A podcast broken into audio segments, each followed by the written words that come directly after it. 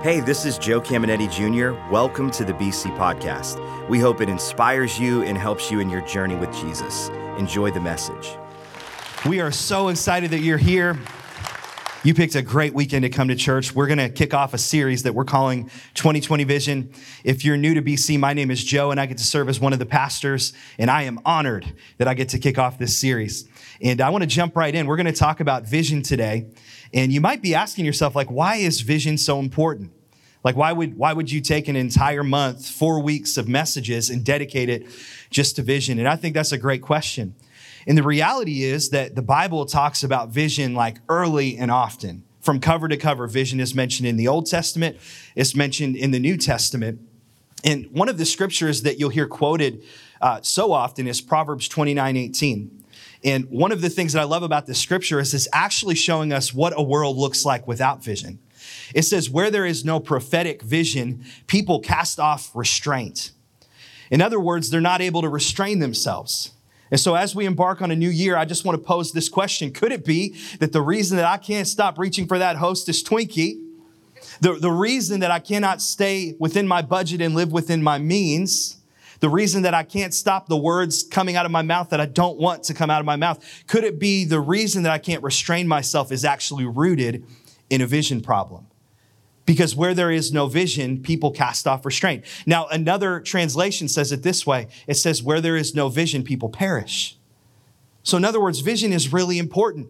And we start to spiritually die and our lives begin to corrode when things get out of focus and we don't have a vision for where we're headed in our life. I like what the message interpretation says. It's the same exact scripture, Proverbs 29 18. Listen to this. If people can't see what God is doing, they stumble all over themselves. Anybody amen that one? If people can't see what God is doing, they stumble all over themselves. In other words, if I can't see clearly, I can't live fully. And so the whole purpose of this series is to help us to see clearly. Now, I see quite a few people that are wearing glasses today, and if you're anything like me, I didn't always wear glasses. As a matter of fact, at one point, I remember a glorious day where I could see hundreds of yards in the distance, as clear as could be. It was a beautiful time in my life. Anybody remember those days? It was great. But, but somewhere in my mid 20s, I started to realize that my sight wasn't what it used to be. And it would happen in little ways. And then every now and then I'd be like driving on the highway and in the exit ramp, I couldn't read the sign as quickly as I used to be able to. And I'd have to wait to the very last second and then I'd veer over to exit. And, and my wife, like any good wife, would say, You should go to the doctor and get a prescription for eyeglasses. And like any good husband, I would put it off. And, and so I didn't wait. I'm embarrassed to say I didn't wait days or weeks. I waited years. I just kind of went through life stubbornly thinking this will all get better if I just kind of wish it away. And I, I just kind of lived life out of focus. I'll never forget there was this one day where I just said, I've had enough of this. I'm going to go get some glasses. And so I went to my local eye doctor. His name is Dr. Douglas, amazing guy. Um, they attend this church here and I sat in his office, excuse me, and I looked at this chart that was very blurry. I looked through his machine and he started to tinker with the different lenses. You know what I'm talking about? And, and so he'd adjust and he said, Did that make it any better? And I said, No, I can't see even worse now. And he said, Okay, just give me a second. And then he adjusted. And one adjustment at a time, I began to see clearly. My world began to come back into focus. And it was really exciting. And I had to wait that week for my prescription to come in. And I'll never forget the day when I finally got to put my glasses on for the first time. And it was like, I can see clearly now. You know, and it was just, it was really fun. And it's, it's funny because like you forget what the world looks like. I walked outside and I'm like, I didn't even remember that that plant was that color. I didn't even know that flower looked that way. I didn't even know my kids looked that. Just kidding. but it, it was just such a cool moment. And, and after that cool moment wore off, I had this thought. I thought to myself, why did I wait so long to live my life in focus? And God just started showing me that that's what's, that's what's going to happen in so many people's lives through this series. Some of us, whether we meant to or not, we started out with a clear vision for our life. We started out knowing where God wanted us to go, but just because of life, we just let things get blurry and get out of focus. And all of us need a good checkup from the neck up at least once a year, right? And so consider this your annual trip to the eye doctor. We're going to help you to see clearly. We want to help you see 2020 in the year 2020. Now, I like the first half of this scripture. If people can't see what God is doing, they stumble all over themselves. But I especially like the second part. Listen to this. But when they attend to what he reveals, they are most blessed. And I don't know about you, but I want the people of Believers Church to be most blessed. I don't even want you to be just blessed. I, I want your marriage to be most blessed. I want your parenting to be most blessed. I want your business to be most blessed. And the way that that happens is by getting a vision for your life. This is why at Believers Church, we are so serious about making the vision clear and plain. We work really hard to do it. Like at each campus, you'll notice you can't walk more than like 10 or 15 feet without seeing our vision. We exist to see a city connected with God. Without seeing our core values, they're plastered on the walls, they're plastered on the stalls. We're kind of shameless about it. We don't have bulletins, but we'll put it in the app. We'll put it on Instagram and Facebook, and we talk about it incessantly in our dream team rallies. Why? Well, because vision leaks, and we can't live off of the vision of yesteryear. We have to have a vision for what God wants to do in 2020. It's important. Now, I'm just going to throw this in. If you're a business owner or you lead a nonprofit or you're a teacher or whatever it might be, if you're leading other people, God gives a really cool blueprint for how we can cast vision in our lives. It comes in this uh, prophetic book of the Bible. It's Habakkuk. And I think this is interesting. They would call prophets in the Old Testament seers. And so, really, what they would do is they would see the vision that God had given them, and then their task was to relay that to God's people so they could see clearly and live a full life. And so, Habakkuk is hearing the vision from God, and this is God answering Habakkuk after he's asked God, What do you want me to do? So, let's read this together Habakkuk 2 2. And the Lord answered me, Write the vision, make it plain on tablets, so he may run who reads it.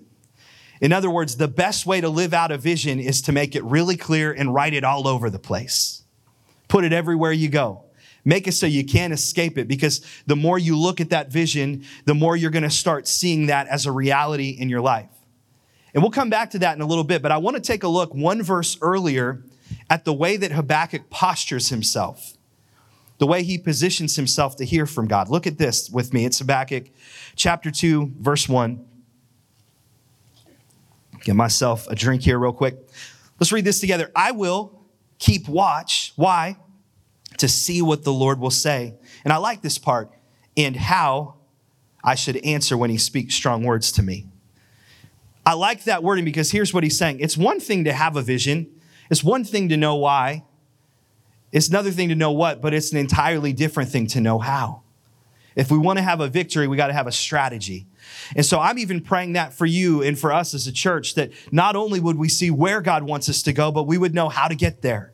That God would begin to download strategies on how you can make your marriage better, on how you could be a better parent for your kids, how you could lead a better workplace, how you could write that book, how you could do that thing that God put inside of your heart. And it's so important. And this is how we're going to begin to see clearly and live fully in this new year. And so I want to just talk today about a few things that can stand in our way of having a clear vision, obstruct our vision, if you will.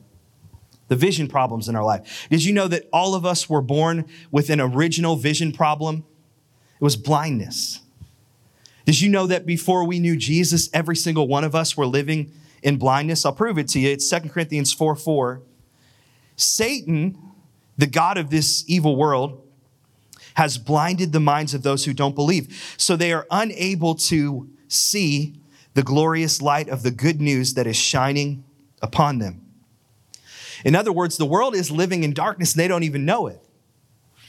And I think all of us can remember back to a moment when we were living in darkness and we were blind and we might not have even been aware of our condition. This always reminds me of a documentary that I saw years ago. You know, one of my favorite topics to study, I'm like endlessly fascinated by it, is the, the state of North Korea. It's really fascinating to me when you start to study this. It's, it's really a dictatorship, and we see them in the news so often.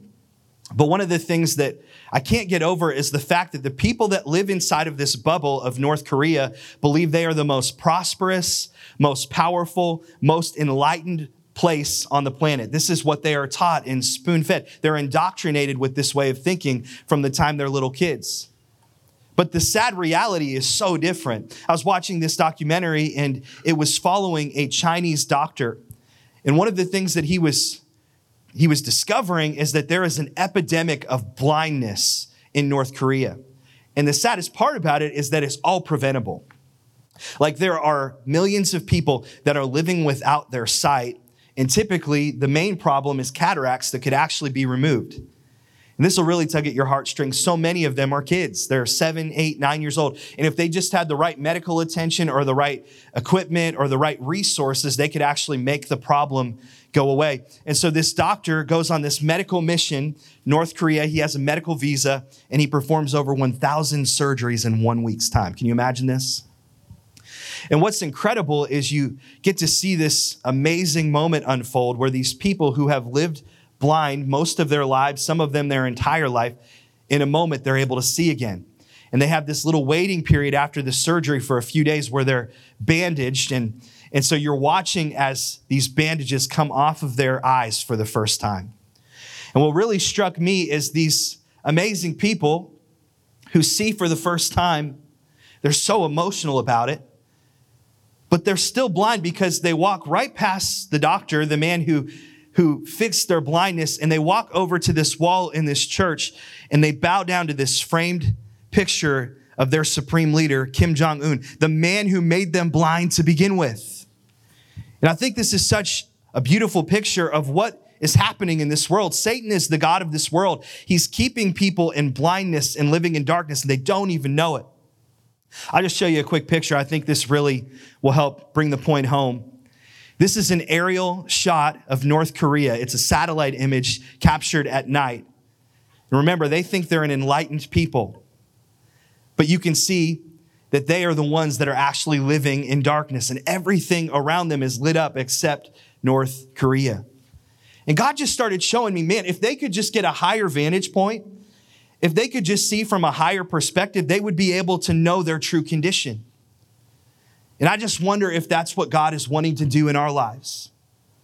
You know, his thoughts are higher than our thoughts. His ways are higher than our ways. And I think God wants us to get a higher perspective this weekend at Believers Church. Start to see things from his perspective because when we see clearly, we can start to live fully.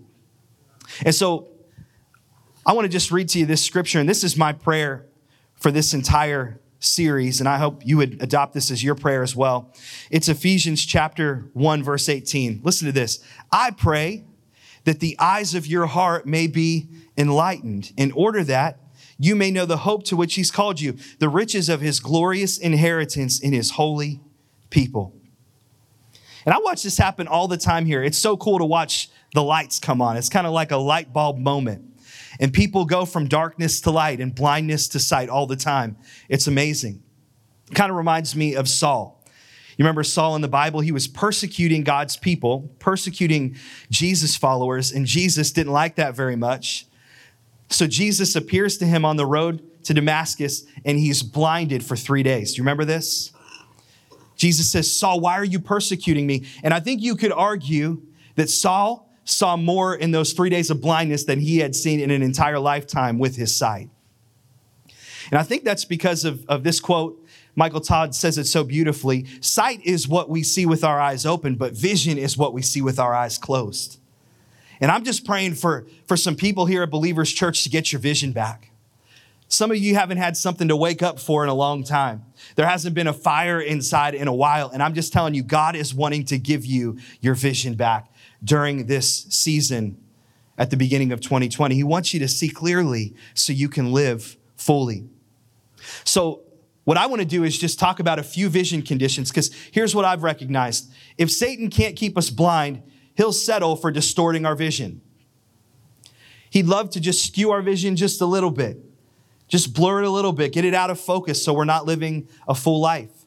So I just want to cover a few vision conditions. These are ones that you can experience naturally, but I think they have some spiritual implications too. I'm not going to take too much time on the first few, but let's fire through them. Here's, here's one I think many of us can struggle with. I know I have in my own life. I think some of us can be spiritually nearsighted. Nearsightedness is when I can only focus on what's in front of me. I can I can't see beyond my own self. It's like I, I can only focus on my wants and my needs and my comfort.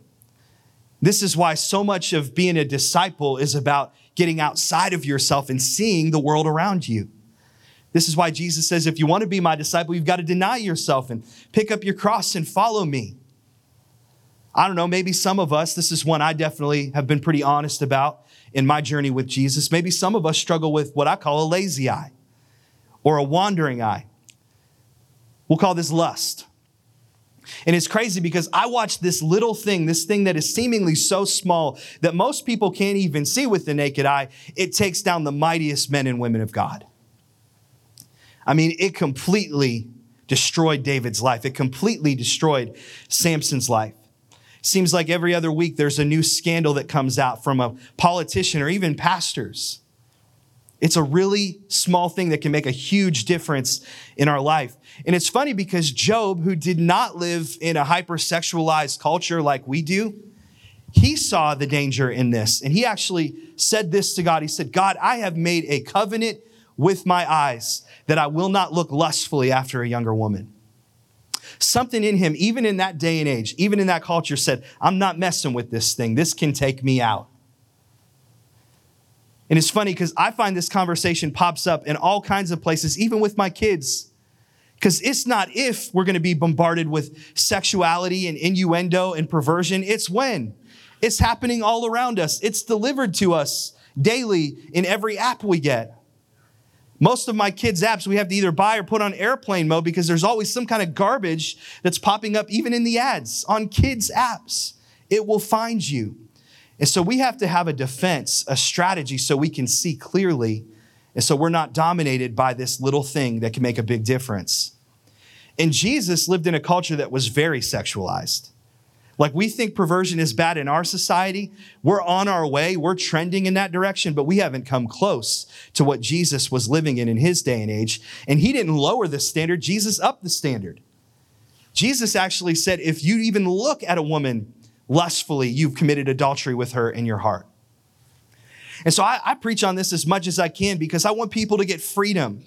I want people to do what God's calling them to do and live a full life. And uh, many years ago now, probably almost six years ago, I got a really cool opportunity to preach to the guys over at TCI. This is before we ever had a campus there.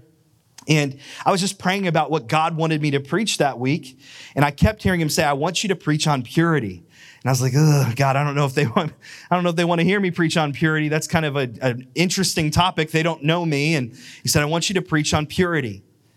And so I preached this message called Purity is Possible.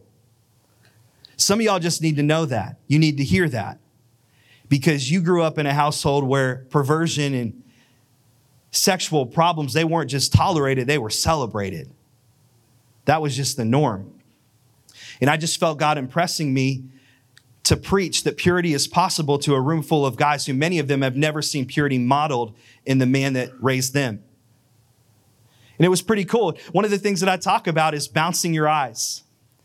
You know, everywhere we go, we're going to see images that we shouldn't look at, right? And so the problem isn't if you recognize an image is attractive the first time. The problem is the second look. It's what will you do with that information? How will you respond?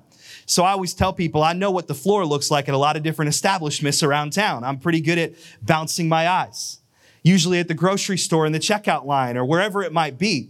I mean, this pops up everywhere. You can teach your kids to do this. When we're going through Wendy's on Western Reserve Road, there's this funny billboard. I think it's Sassy Sensations. And my kids love to point it out. And, and so we just started, we started teaching them, just bounce your eyes, just look the other way. Uh, that we can't protect them and insulate them from the world they live in. We just have to teach them how to see it in the right way. And so I taught the guys at TCI how to bounce your eyes. And it, it really resonated because a couple weeks later, one of our leaders got back to me and they said, Hey, they made a song about your message. You want to know what it was called? Bounce Your Eyes. That was literally the title. I never got to hear this song. So if you guys want to send me a copy, maybe we can get this on the billboard chart. We'll see. We've got a hit on our hands, you know? But um, it's so important. It matters. How about this one? I think a lot of us struggle with double vision. Double vision. Now, when does double vision happen in the natural sense? It's usually when when we get blindsided, when there's trauma in our life, when we didn't see something coming. Man, I didn't see the affair coming. I didn't see the separation, the divorce coming. I didn't see cancer coming. I didn't see the behavioral problems with my kids coming, but it, but it came, it hit me off guard, and now my vision is blurred. Seeing double. I don't, I don't have clarity in my life. Have you ever noticed that if you don't have a vision, other people will be quick to have a vision for you? I'll prove it to you. If you ever just get a recommendation on Facebook, you'll get 500 different recommendations, and they'll all be to different places, right? Like everybody is going to have something to say about your life. And if you don't have a clear vision for your life, other people are going to have a vision for you. Think about the word division. The prefix die means two. So, really, all that division is, is two visions. Maybe the reason we're struggling in our marriage and we're divided is because we have two visions for our money, two visions for parenting, two visions for how we're going to run the household. It's division. This is why a lot of churches struggle.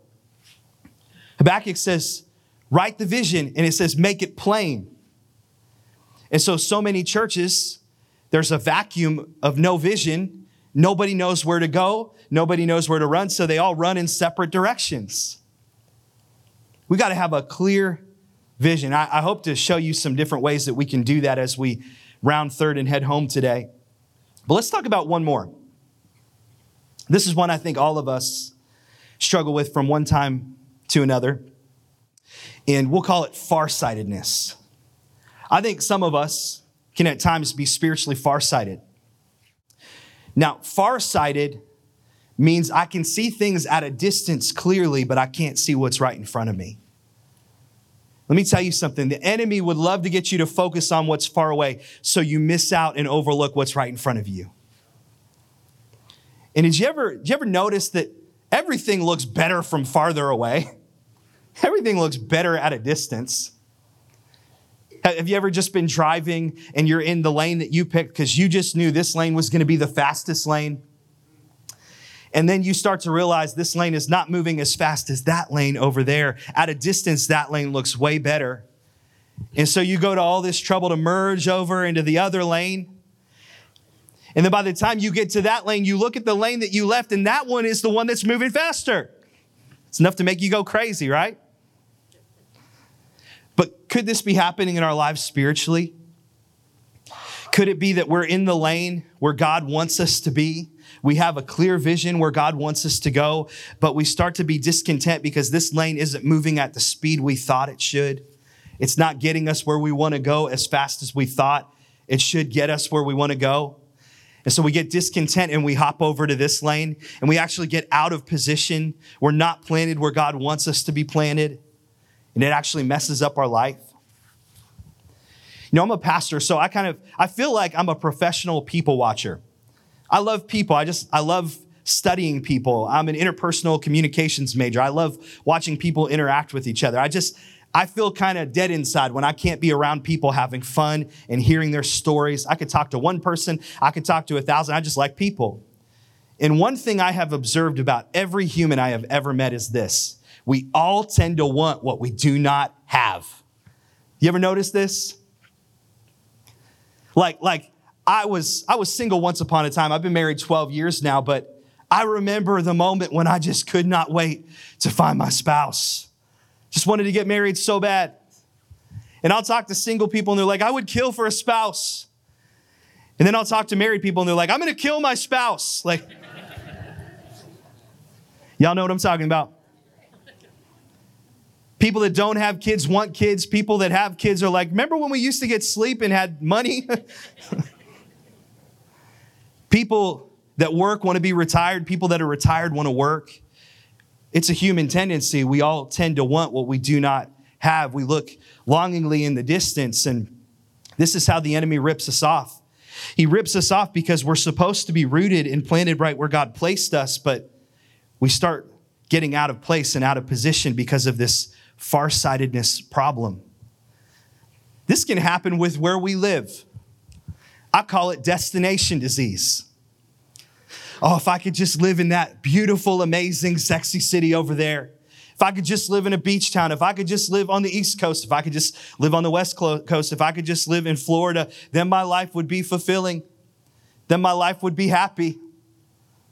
And I watch people that, that have an amazing church community, amazing family, amazing vision for their life. And for a $5,000 a year raise, they will move to the ends of the world, to a place that has a higher cost of living, and get out of the position of God's will for their life. And then they wake up one day and they're like, What am I doing? This didn't deliver what I thought it would. It looks so much better from further away. I, I call it, can I just pick on the valley for a second?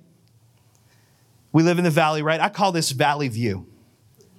I'm not saying any of you have ever done this. Maybe I have once or twice, but it's just the way we tend to see things. It's like the gravitational pull is to be kind of negative and pessimistic about where we live.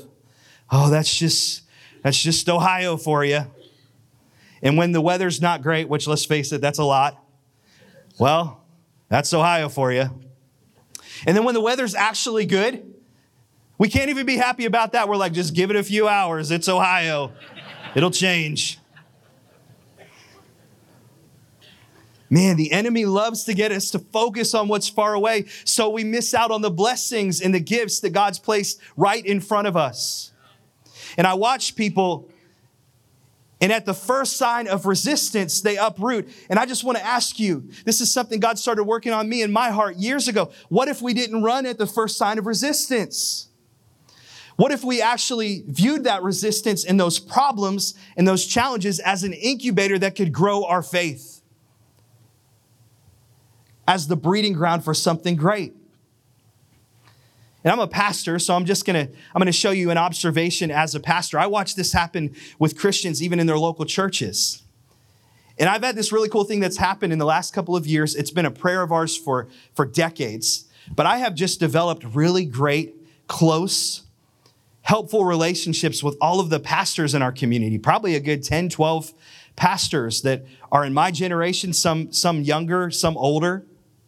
We just have really good relationships. We encourage each other. We, we just recognize we're not here to compete each, with each other, we're here to complete each other. And so it's just helpful. Well, one of the things that we do is sometimes we just compare notes. We start to recognize that there's like a circuit that people run.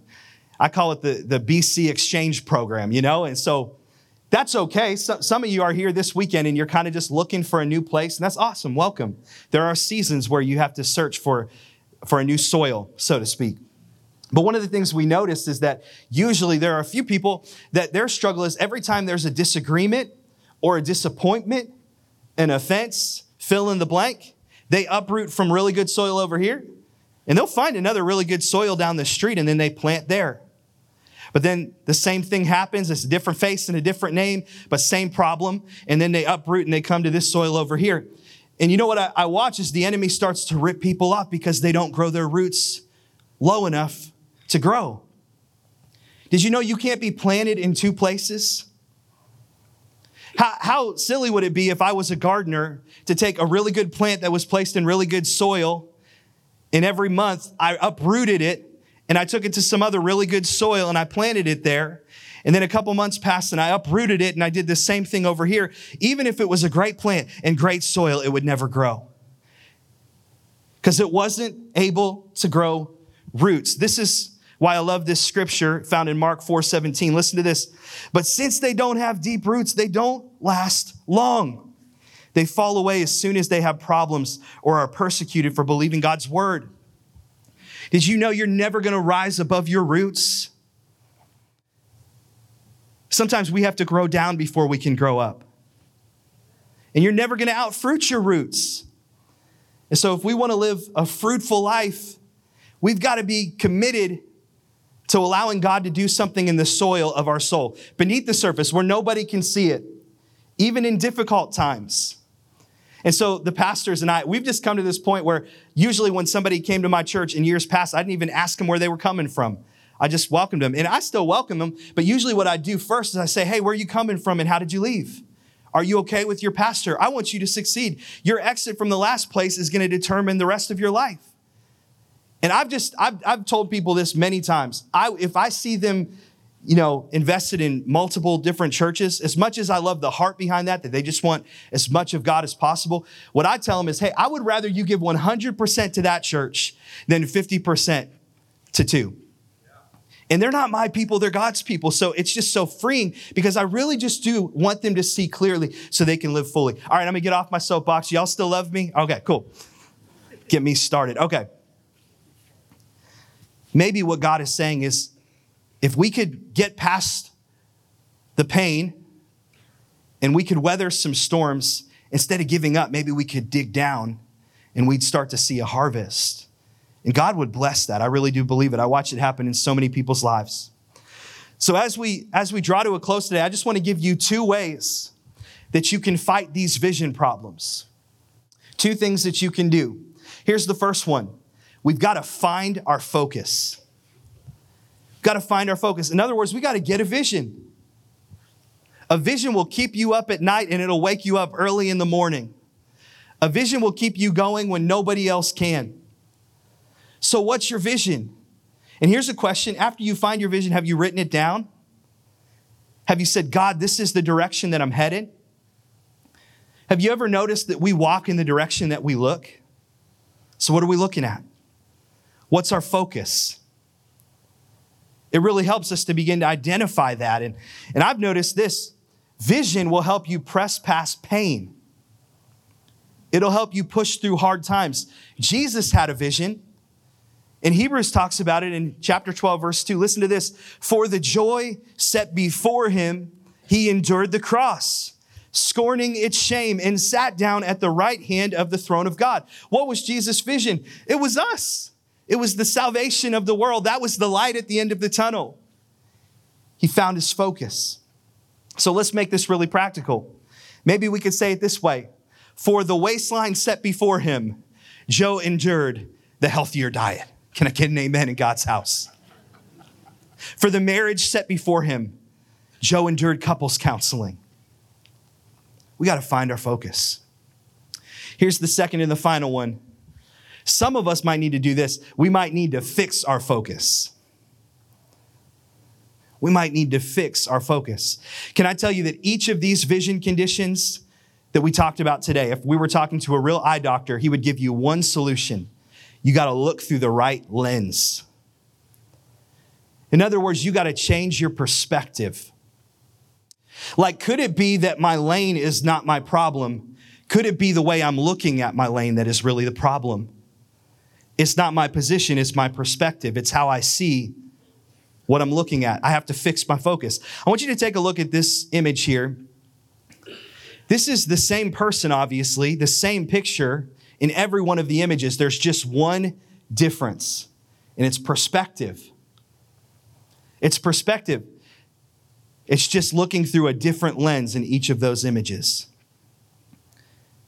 So if we can look through the right lens, then we're going to live the life that God wants us to live. And I just want to help you to do that. What, what would it look like if we could start to see our world through God's perspective? Some of us just need to fix our eyes because our eyes lie. Did you know that? This is why faith is the evidence of things unseen, because we're trying to see in a different way from God's perspective. This is one verse earlier in the scripture we read about Jesus pressing towards what he saw. Hebrews 12, 2, fixing our eyes on who? On Jesus, the pioneer and the perfecter of our faith. We got to look through the right lens, got to fix our focus. Let me ask you this if you struggle with insecurity, what would it look like if you started seeing yourself the way God sees you? Let me just talk to moms for a second because you guys are so hard on yourselves. What, what if you started saying what God says about you instead of what you see in the mirror? Moms are so good at picking themselves apart. They'll find that one thing that nobody even notices and they will talk about it incessantly, right? Moms, your daughters are watching you. They're seeing how you see yourself. And I promise you, if you don't cut it out, they're going to start talking about themselves that way. And it's polluting their perspective and poisoning their perspective about their own life and their own body and their own image. What if you started saying what God says about you? You're the apple of his eye. He loves you. He thinks you're beautiful. You're fearfully and wonderfully made. Yeah, we can give it up for that. One claps, everybody claps. Come on. You clapping in Boardman? Got to fix our focus. How, how about just the way we see our city? What if we saw our city and our community the way God sees our city and our community? You remember when Philip was talking to Nathanael about this man he met named Jesus? And he said, He's Jesus of Nazareth. And I love, I love this response from Nathanael. He says, Nazareth? Can anything good come from Nazareth? Almost like Warren. Can anything good come from Warren, Ohio? Can anything good come from Boardman? And I love Philip's response. He just gives three words in his response. He says, Come and see. In other words, I have a vision. God's shown me what he wants to do. And listen, let me tell you something. God specializes in doing big things in small places. I think he actually he he prefers it because he gets more glory that way. He loves to use the foolish things to confound the wise. So I think God's just looking for a few crazy people who actually believe that God could grow a church in a shrinking community, that God could bring hope through a place called Believers Church, that our best days are in front of us and not our worst. It's a perspective shift, it's looking through the right lens. How about married people? Like, like, how about instead of looking at the other lane and saying, man, if my wife were like that, then I could do this. If my husband would just do this like he does it, then I would have a better marriage.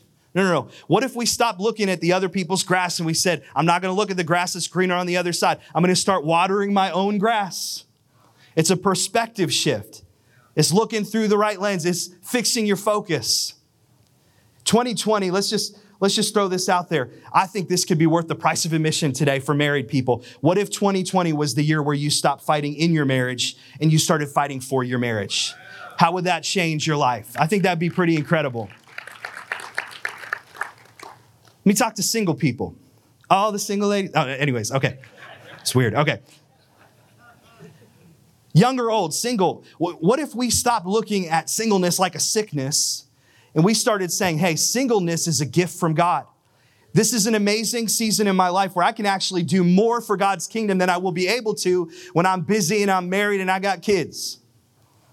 Speaking of, of not seeing things clearly, um, I posted this on Facebook. I said, singleness is not a sickness a couple months ago. And one of our friends from our Connect group, she read it and she got mad at me. She was sitting in her room and she's like, How could he say that? Because she didn't hear and see singleness is not a sickness. She thought I said shingles is not a sickness.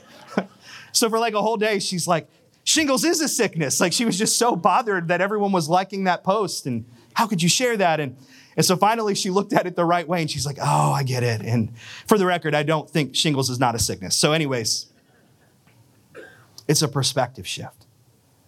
It's just a change in the way we see things. So, I want to just give you one challenge, okay? I've been on staff here a long time, I've been a pastor for a while. And one thing that I know doesn't typically fill up a room is prayer and fasting not usually the one that'll get the masses to come. But my dad and I were just talking about what if this were the year where we just changed that? What if we started seeing that prayer was the vehicle that released God to move in the earth? What if we just started to see how powerful and potent prayer really is? And so I'm just throwing a challenge out there to you. I want to see this room packed full of people who believe in prayer, who believe that prayer moves the heart of God. I'm going to be here leading prayer in Warren on Wednesday. Pastor Graham will be there in Boardman. We're going to do things a little different this year. It's going to be really exciting, really fun. We'll have childcare. I mean, we just tried to make it as easy as possible. But I'd love for you to commit to doing that. Say, I'm going to be at all three of those prayer nights. It's Wednesday nights at 7 p.m. Starts this Wednesday. Start to ask God, what would you like me to give up? What would you like me to lay down during this fast? Because I'm hungry to see what you want to show me. I want to see clearly so I can live fully in this new year. Now, have you bow your heads and close your eyes.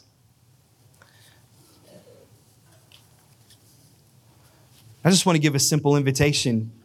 If today you're hearing all this stuff about this man named Jesus, and in America, we talk about Jesus often, but sometimes what we can do inadvertently is become so familiar with the name Jesus that it just gets associated with a religious requirement.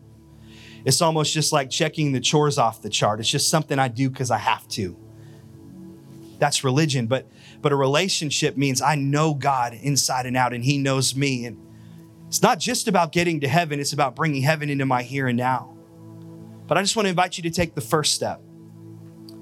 So, Jesus, in a world that will tell you there's all kinds of different ways to get to heaven, there's all kinds of different ways to eternity, Jesus flipped that on its head and he said, uh uh-uh, uh, I am the way and the truth and the life. And no one comes to the Father except through me. I'm the gate, I'm the door. It's not complicated, the gospel's simple. It's I'm a sinner in need of a savior. And when I put my faith and my hope in Jesus Christ, who took my sins on the cross and became sin, he can forgive me and make me a new creation. It's the gospel. So if that's you and you're saying, man, I can't remember a moment, I'm not talking about the moment when you were baptized or becoming a member of a church. Those are all good things, but I'm just saying, what have you done with Jesus? That's the only question that will matter for all of eternity. What have you done with Jesus? Have you put him in the driver's seat? Is he calling the shots? So there's two groups of people that might want to respond to this. Maybe you prayed this prayer, but your vision has become blurred again, and it's time just to come back to the Father. He's not mad at you, he loves you. And he just wants you to take a step towards him. But I think there might be some people at Boardman, at TCI, right here in Warren, and you just know, man, I've never, I can't remember a moment when I said, Jesus, you're the Lord of my life. I'm a Christian. And so there are so many that have prayed this prayer. They're going to help us. Can you repeat this after me? And I really believe the Bible says if you believe in your heart and you say with your mouth, Jesus is Lord, you'll be saved. Can you pray this with me? Say, Dear God, at every campus, thank you for the gift of salvation, the free gift that you gave me through your Son, Jesus Christ. Thank you that He took my sin, my sickness, my punishment, death on Himself to give me life and hope and freedom. I won't be perfect, but every day I'm going to take a step. I am a Christ follower, a Christian. In Jesus' name, amen. Hope you enjoyed today's podcast. There are a couple things I'd love for you to do. Be sure to subscribe, rate, and review this podcast. That helps us spread the word and impact more people. You can also help us see others connected to God by investing today at believers.cc/give. And if you want updates on all things Believers Church, check out believers.cc or follow us at A City Connected on Twitter and Instagram or search Believers the Connecting Place on Facebook.